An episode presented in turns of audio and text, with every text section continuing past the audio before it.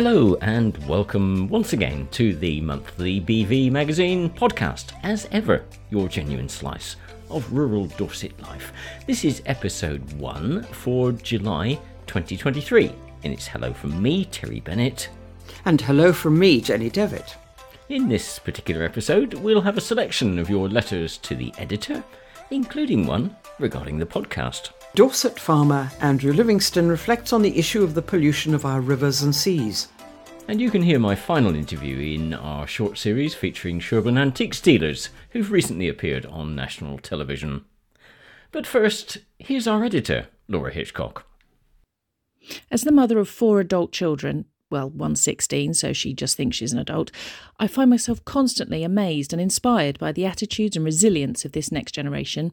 They navigate a world filled with challenges, uncertainties, pressures, and yet they continue to shine brightly, trying hard to make a positive impact. At every turn, they're dismissed. They're woke snowflakes. They're lazy, sensitive souls who need to get a backbone, to face real life, to suck it up, buttercup, life's not fair. Yet, from where I'm sitting, I see a generation more tolerant and more inclusive than any of those who've come before. Lewis Capaldi was a headliner at Glastonbury this year, and I'm sure anyone who saw his set will always remember it. He's made no secret recently of his battle with Tourette's, and throughout the performance, his tics became more pronounced. Eventually, his voice failed. He simply stopped singing, his distress obvious. But what struck me was the response from the crowd that mass of the youth of today. Nobody mocked, nobody jeered. Instead, the vast sea of people raised their voices and sang for him. They carried him. They filled the spaces where he faltered. The acceptance, tolerance, understanding, empathy, compassion exhibited by the Glastonbury crowd was it was beautiful. An example of the strength of unity in a world that seems so divided. It filled me with hope. Our young people may be shouting down the intolerant voices of their elders. They may be angry at this world we're leaving them to fix but their resilience, their search for authenticity, and their unwavering hope for a better future are a daily inspiration and a guilty poke at my grumpy, cynical self. They're also ridiculously funny. When I grow up, I plan to be more like them. I do so much agree, Laura. And we start our selection of your letters to the editor this time with a response to last month's Rage Against the Mow. Referring to the letter published in June titled Rage Against the Mow, I can't help but express my deep disappointment as well. I wholeheartedly agree with Sarah G's sentiments. The Council's actions of mowing during No Mow May have shown blatant disregard for the welfare of local wildlife and the ecosystem. It's high time they revisit their policies and take our local environment seriously. And that contributor's name and address were supplied. And Tom Stanton of Sherborne writes on the same subject. He says, I'm writing in response to the letter by Sarah G. from Sturminster Newton about the premature trimming of our grass verges during No Mow May. Sarah's concern resonated with me, but a public hounding, trendy though that may be now, is not the adult and mature way forward. Perhaps Sarah G. should direct her inquiries to the Council first? I think we need to discuss the reasons for such decisions instead of purely blaming the council. Perhaps we should invite the council to share their maintenance schedule and the rationale behind it, and open up a dialogue to avoid such issues in the future. Only then can we work together to preserve our local ecosystem. This letter is from Brian Thorne of Wimborne on the subject of kickboxing. I read your June 2023 editorial and couldn't help but question your approach towards physical activity. It seems you're engaged in kickboxing to spite your teenagers. Isn't it crucial to undertake physical activities because they benefit us health wise and not merely to prove a point to others? Moreover, the dismissive remark on your body not being a typical kickboxer's may discourage other potential learners. Shouldn't we promote body positivity and inclusivity in all aspects of life, including sports? Editor Laura responds Though humorous, I'm fairly sure my letter was very clear in expressing my love for kickboxing and in the fact that I take great joy in the sport. I am also very comfortable with being an overweight, middle aged mum who kickboxes, and I strongly encourage everyone, no matter their body type, to get up and be more active. I passed my grading, by the way. Three more to black belt, and thanks for asking.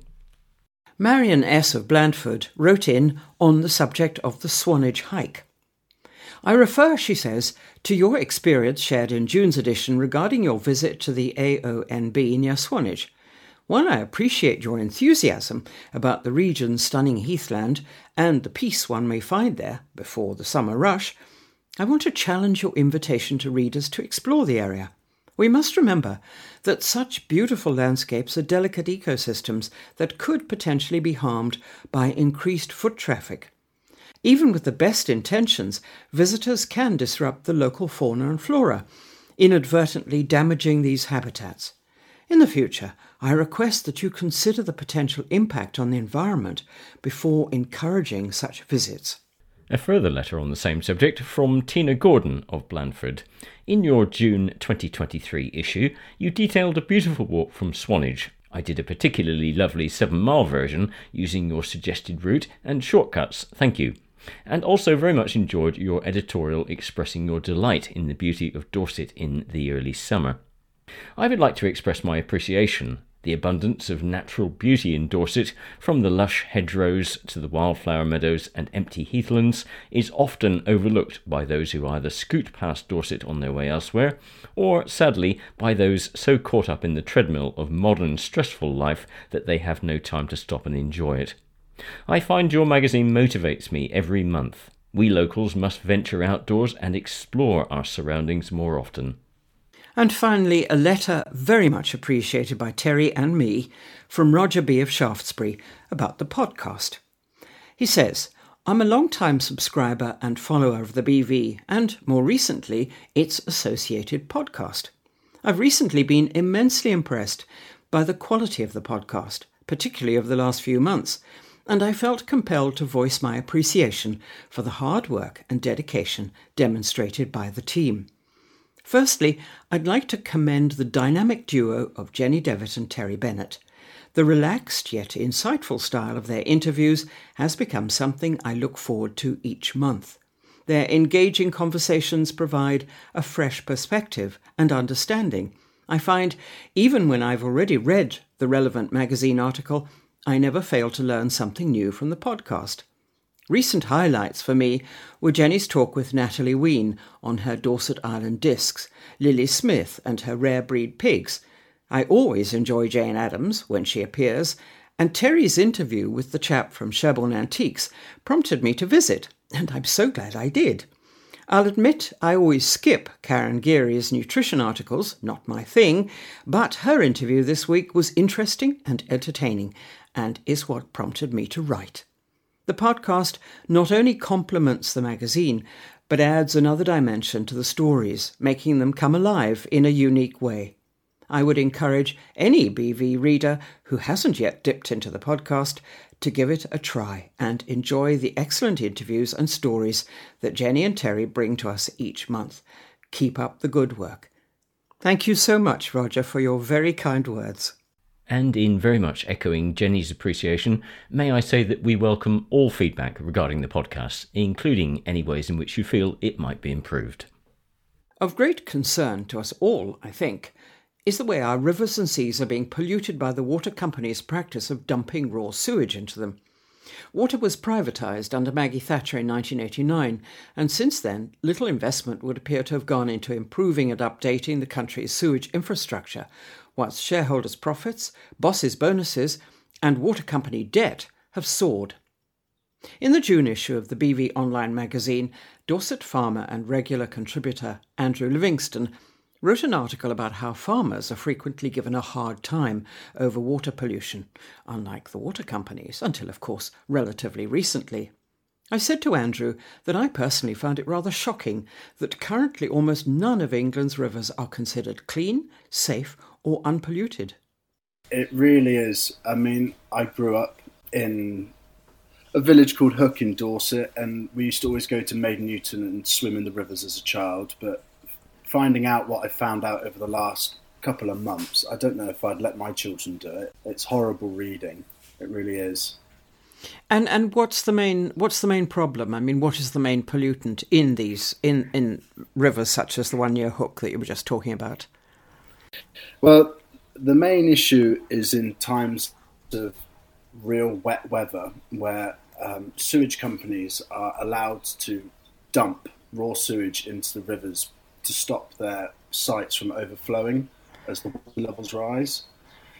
But with the raw sewage comes so many additional uh, horrific additives to the water, such as phosphates, which does massive damage to the ecology of the rivers.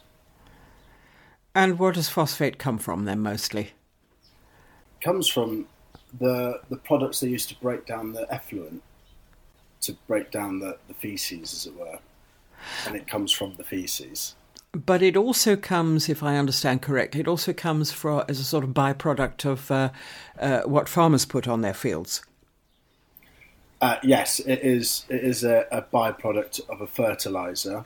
Um, so farmers do also predominantly get a blame for the condition of rivers. Um, if you if you look at the the River Wye in Hereford, um, they have massive issues with phosphate levels due to the amount of chicken manure that's spread around the area because of the high number of poultry farms that are in that county. Yes, Herefordshire and Worcestershire have, uh, if I understand correctly, have have the biggest percentage of large uh, factory farms, chicken factory farms in the whole country, don't they? And and the, the Wye is effectively dying as a river. It is. It is. Yeah, the main poultry producer in that area called Avara Foods. They are currently working hard to, to reduce the phosphate levels, and they have now begun monitoring the levels in the river because of the amount of complaints. And uh, it is also now pretty much impossible to get planning permission to build a new poultry farm in that area just because they know it's an issue and they don't want to continue contributing to that issue. But to come back to our county, to come back to Dorset, uh, so if I understand you correctly, you're saying effectively that most of the phosphate pollution, which is so environmentally damaging, which enters the watercourses, is not coming from farming, but from uh, the water companies, from sewage. Yes, that's correct.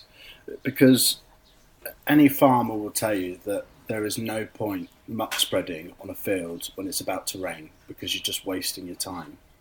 So when when these high levels are found, uh, they're found all the time, all year round. It's not just in muck spreading season um, for agriculture.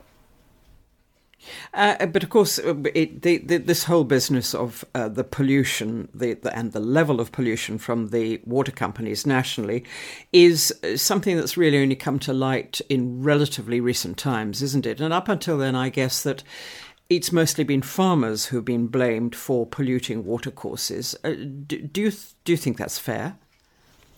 Uh, no, no, I, I do not. I, I, think farmers unfortunately get the blame for most things in life. Unfortunately, farmers are never particularly put in a, uh, a good light in the media, and they're often the scapegoat for, for many issues. When realistically, if you look at the last few years, I mean, this country wouldn't have survived COVID if it wasn't for the farmers that are out there producing food for everyone, day in, day out, with no social contact with anyone. So the the you from what you're saying, it sounds as if uh, it's it's a case of the little boys get the blame, whereas it's the big boys who really should be blamed. Uh, yes, it should be. Uh, I think um, looking at the response to my article last month, I think that it's also it's also the, the perception of the public. People people don't feel as though these water companies should be getting away with it, and the bosses of these water companies should be getting such big bonuses, which equate to the level of pollution in the water and how um, environmentally friendly they have been when they're not. They're, it's awful. It really is. And uh, my understanding is that the uh, the boss of Wessex Water, which is the area that that uh, that supplies us with our uh, water supplies and our sewage, received something like sixty-one thousand um, pounds for in his annual bonus recently. Yes, yeah, for hitting green targets, even though a, a report showed that that they'd actually gotten they'd actually released more raw sewage into the rivers in that previous period than previously before. It's just absurd to me. It's sickening, really. Andrew, given the amount of adverse publicity uh, that the water companies nationally have received recently, do you think that the tide is now turning against them? I would like to think so, but unfortunately, the owners of these big businesses and these big companies, they usually have a large amount of protection from the government, which means that nothing will be done about it, which is just the sad fact of life, unfortunately. And not even if there's sufficient public pressure? Well, if people kick up enough of a stink, then hopefully something will be done. But there's so many issues going on that just get brushed under the carpet. I feel as though it's just going to be one of those things, and it's the rivers that are going to have to pay for it. You say that uh, there are so many issues being brushed under the carpet. What, for example? For example, issues on inflation, immigration. I mean, every daily issue that the government has has to tackle, and the public, well, and I guess the the worst one at the moment is you look at the Just Stop Oil protesters. I, I think no matter how much they paint buildings and and ruin sporting events, I don't think anything will be done other than what is currently being done anyway. I don't know what your feelings are on the matter, but it is a, a rather surprising um, and perhaps alarming fact that of all the countries in the world, ours is the only one that has privatized water. Uh, I did not know that. That is, um, it's. If you think about it, I don't know what difference the government would make if it was a, a nationally run service anyway. I think they'd still run shortcuts and do whatever they can to do it the cheapest way possible, no matter what the damage is. So, what would you like to see happening uh, to the water in this country? Uh, uh would you like to see it being uh, going back into um, going out of private ownership so that there aren't the bonuses paid and the money isn't going into investment? Accounts where there's little transparency and where a lot of the profits are going abroad? I wouldn't call so much for, for that kind of action, but I would certainly suggest that there is some auditing service that begins punishing water companies for when they are taking shortcuts and they are not being environmentally friendly. And I would certainly control bonuses, have bonuses given out when targets are actually met when when water courses are starting to look a bit cleaner and a bit greener and and ecology is is improving. One idea for one would be if a sewage company, if a river within a sewage company's catchment, a water company's catchment area, is deemed to be not clean enough, I would take their bonuses away and I would use the money to give to local charities that will improve the ecology of the area. Dorset farmer Andrew Livingston on what is currently a topic very much in the news and of great concern to us all. If you're a regular listener to the podcast, you may recall that in the June episodes, we featured interviews with Craig Wharton of the Sherborne Antiques Market and Karen Speed of Molecular, both businesses having recently featured on national television programmes.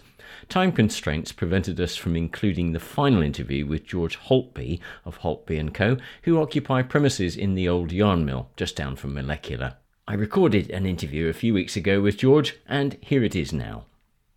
Just along from Molecular is George Holtby. And George, you have got another unit within the old yarn mills. How long have you been here? I've been here for about a year and a, a half. Yeah, last Christmas. And if I may say, you are on the younger end of the scale of antiques dealers. I think you probably bring the average yeah, age down a bit. I, th- I think the perception of antiques dealers is maybe a little bit older than me. But uh, yeah, I'm 32, been self employed for about two and a half, three years. And what, what's your background? You, you were up in London, I believe, originally, Yeah, so I, when I sort of first started, I um, well initially worked in Newcastle um, for a few months and then got a job as a porter at Christie's, which is um, in South Kensington. I mean, that must have been interesting work. Uh, I mean, one imagines that Christie's in London would have a fair variety of pretty interesting things. Yeah. So Christie's South Kensington, where I worked, was the busiest sale room in the world.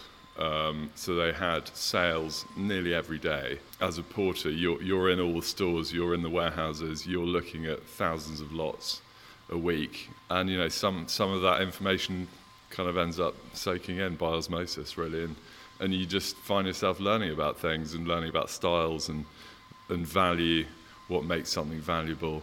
And was that the plan when you went there? Were you were you hoping to get into antiques, or was it just um, a job and it kind of happened? I don't think I've ever really had a particularly good plan uh, about anything. I think. I think it was an organic sort of process, really. I used to see dealers coming in and viewing all the sales, looking at all the all the stuff, turning chairs upside down, and I just I thought that looked fun. I I liked the idea of going around to different sales and, and buying something, creating a look, you know, putting interesting objects together. And, and so um, the passion kind of stemmed from, from those early days. So it must have been a little bit of a leap of faith then jumping from an in employment effectively into, into self-employment and, and starting up your own. Totally, yeah. I mean, uh, while I was working, I'd sort of been buying bits as I went along. Um, which gave me a bit of a bolster when I started on my own. So I, so I went self-employed and, and, had quite a bit of stuff to sell to sort of set me off. But you know, there's loads of other aspects of it: building a website, all the photography. There's there's loads of different aspects to being an antiques dealer which you have to sort of learn about. And um, and then I guess taking the step and getting your own premises as opposed yes. to doing it from your garage or wherever you mm. were doing it from yeah. is, is another lot of overhead you're taking on. So again, you must course, be reasonably yeah. confident you're going to make it successful. Well, yeah, I mean, you never really know where you are with it um, for the first few years of being self-employed. But um, bef- I mean, before I kept everything in our flat basically, and my wife, I think, gradually got fed up with having our corridors full of um, furniture that we didn't, didn't particularly need. So get, getting my own premises was something I actually desperately needed by the time I got it. And these units down at the old yarn mills are, are perfect. You know, they're, they're bright, big open spaces.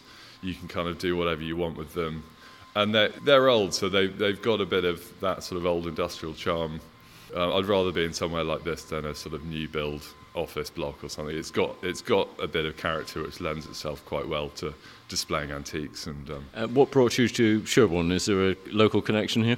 Not at all. Not at all. My, my family all live in well, all live in Yorkshire. I kind of ended up here by accident for a job, which which was the auction Charterhouse uh, down the road where I used to work, and I just quite liked it, and um, decided to stay for the long term. And tell us about the shop. You've got just looking around here, lots of items of furniture, mirrors, lighting. Yep. I can see some books up the back there as a stag's head looking down on us. Some old, some old posters, some tables yeah. and chairs, and one thing yeah. and another. Do you have a particular theme? What's your interest? I'd suppose the theme really is the sort of English country house aesthetic. Really, not not exclusively. I've I've got things from the 20th century.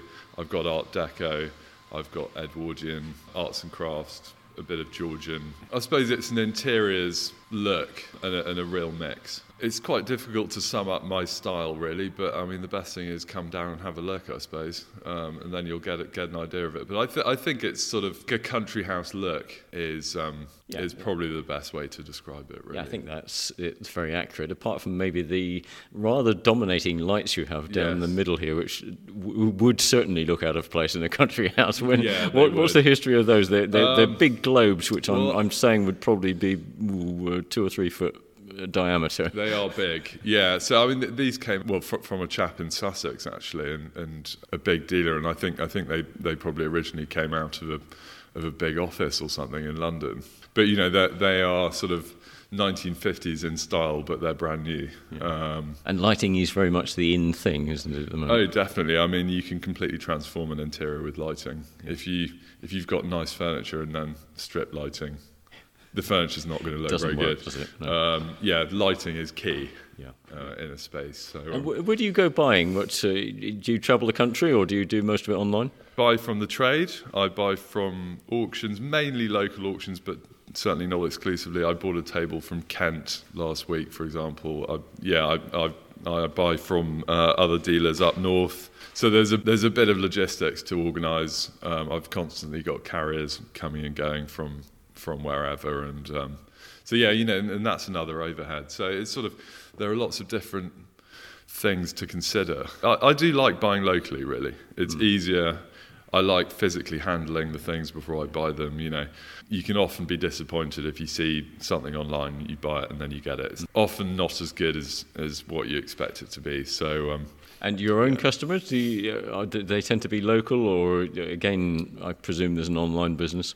Yeah, I mean, I'm I'm mainly online, really. Yes, I mean these days antiques dealing, I think you've, you've got to have an online presence. And I'm on about three different sort of antique platform sites who have got thousands of dealers on them. And, you know, they, they just have massive website traffic. And, um, yeah, so, so they're useful. Now I, I have everything goes onto my own website, holtby.co.uk as well. And I think it, particularly if you have a client like an interior designer and stuff, that they like to look at just your stuff all in one place uh, in my experience. So that's why it's good to have your own website as well, I think. Um, and uh, as we've reflected, you're young. What's the plans for the future? You obviously like to expand the business, I presume. Uh, any particular yeah. angles on that? I think my plan for the future is just buy better and better things. Really, you you can buy cheap, not particularly exciting stuff all day, every day. You know, which is fine. People do that, but I'd rather buy fewer things but better things. Really, so I suppose it's sort of just gradually upgrading the stock is probably my plan for the future. Mm. Um, I'm doing a big antiques fair in London, which is a big deal for me, called Battersea Decorative Fair in May. So that's kind of a, a major major thing for me. So I'm buying, I'm trying to buy nice things for that, basically. And I imagine those sorts of things are, are good showcases for your business. Absolutely, yeah. I mean, just from a marketing point of view, Definitely, yeah. It's it's all about meeting other dealers, meeting good clients. Um, yeah, it's just a good way of putting your name out there, getting well known. I mean, in the grand scheme of things, I'm not particularly well known.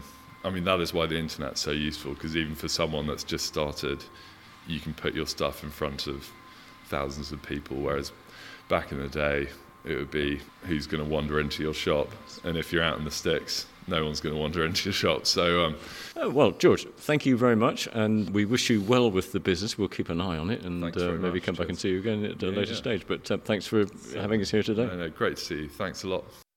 And my appreciation goes to the three dealers we've featured in this series. Sherborne is particularly blessed with many similar antiques outlets, and all of them are well worth a visit.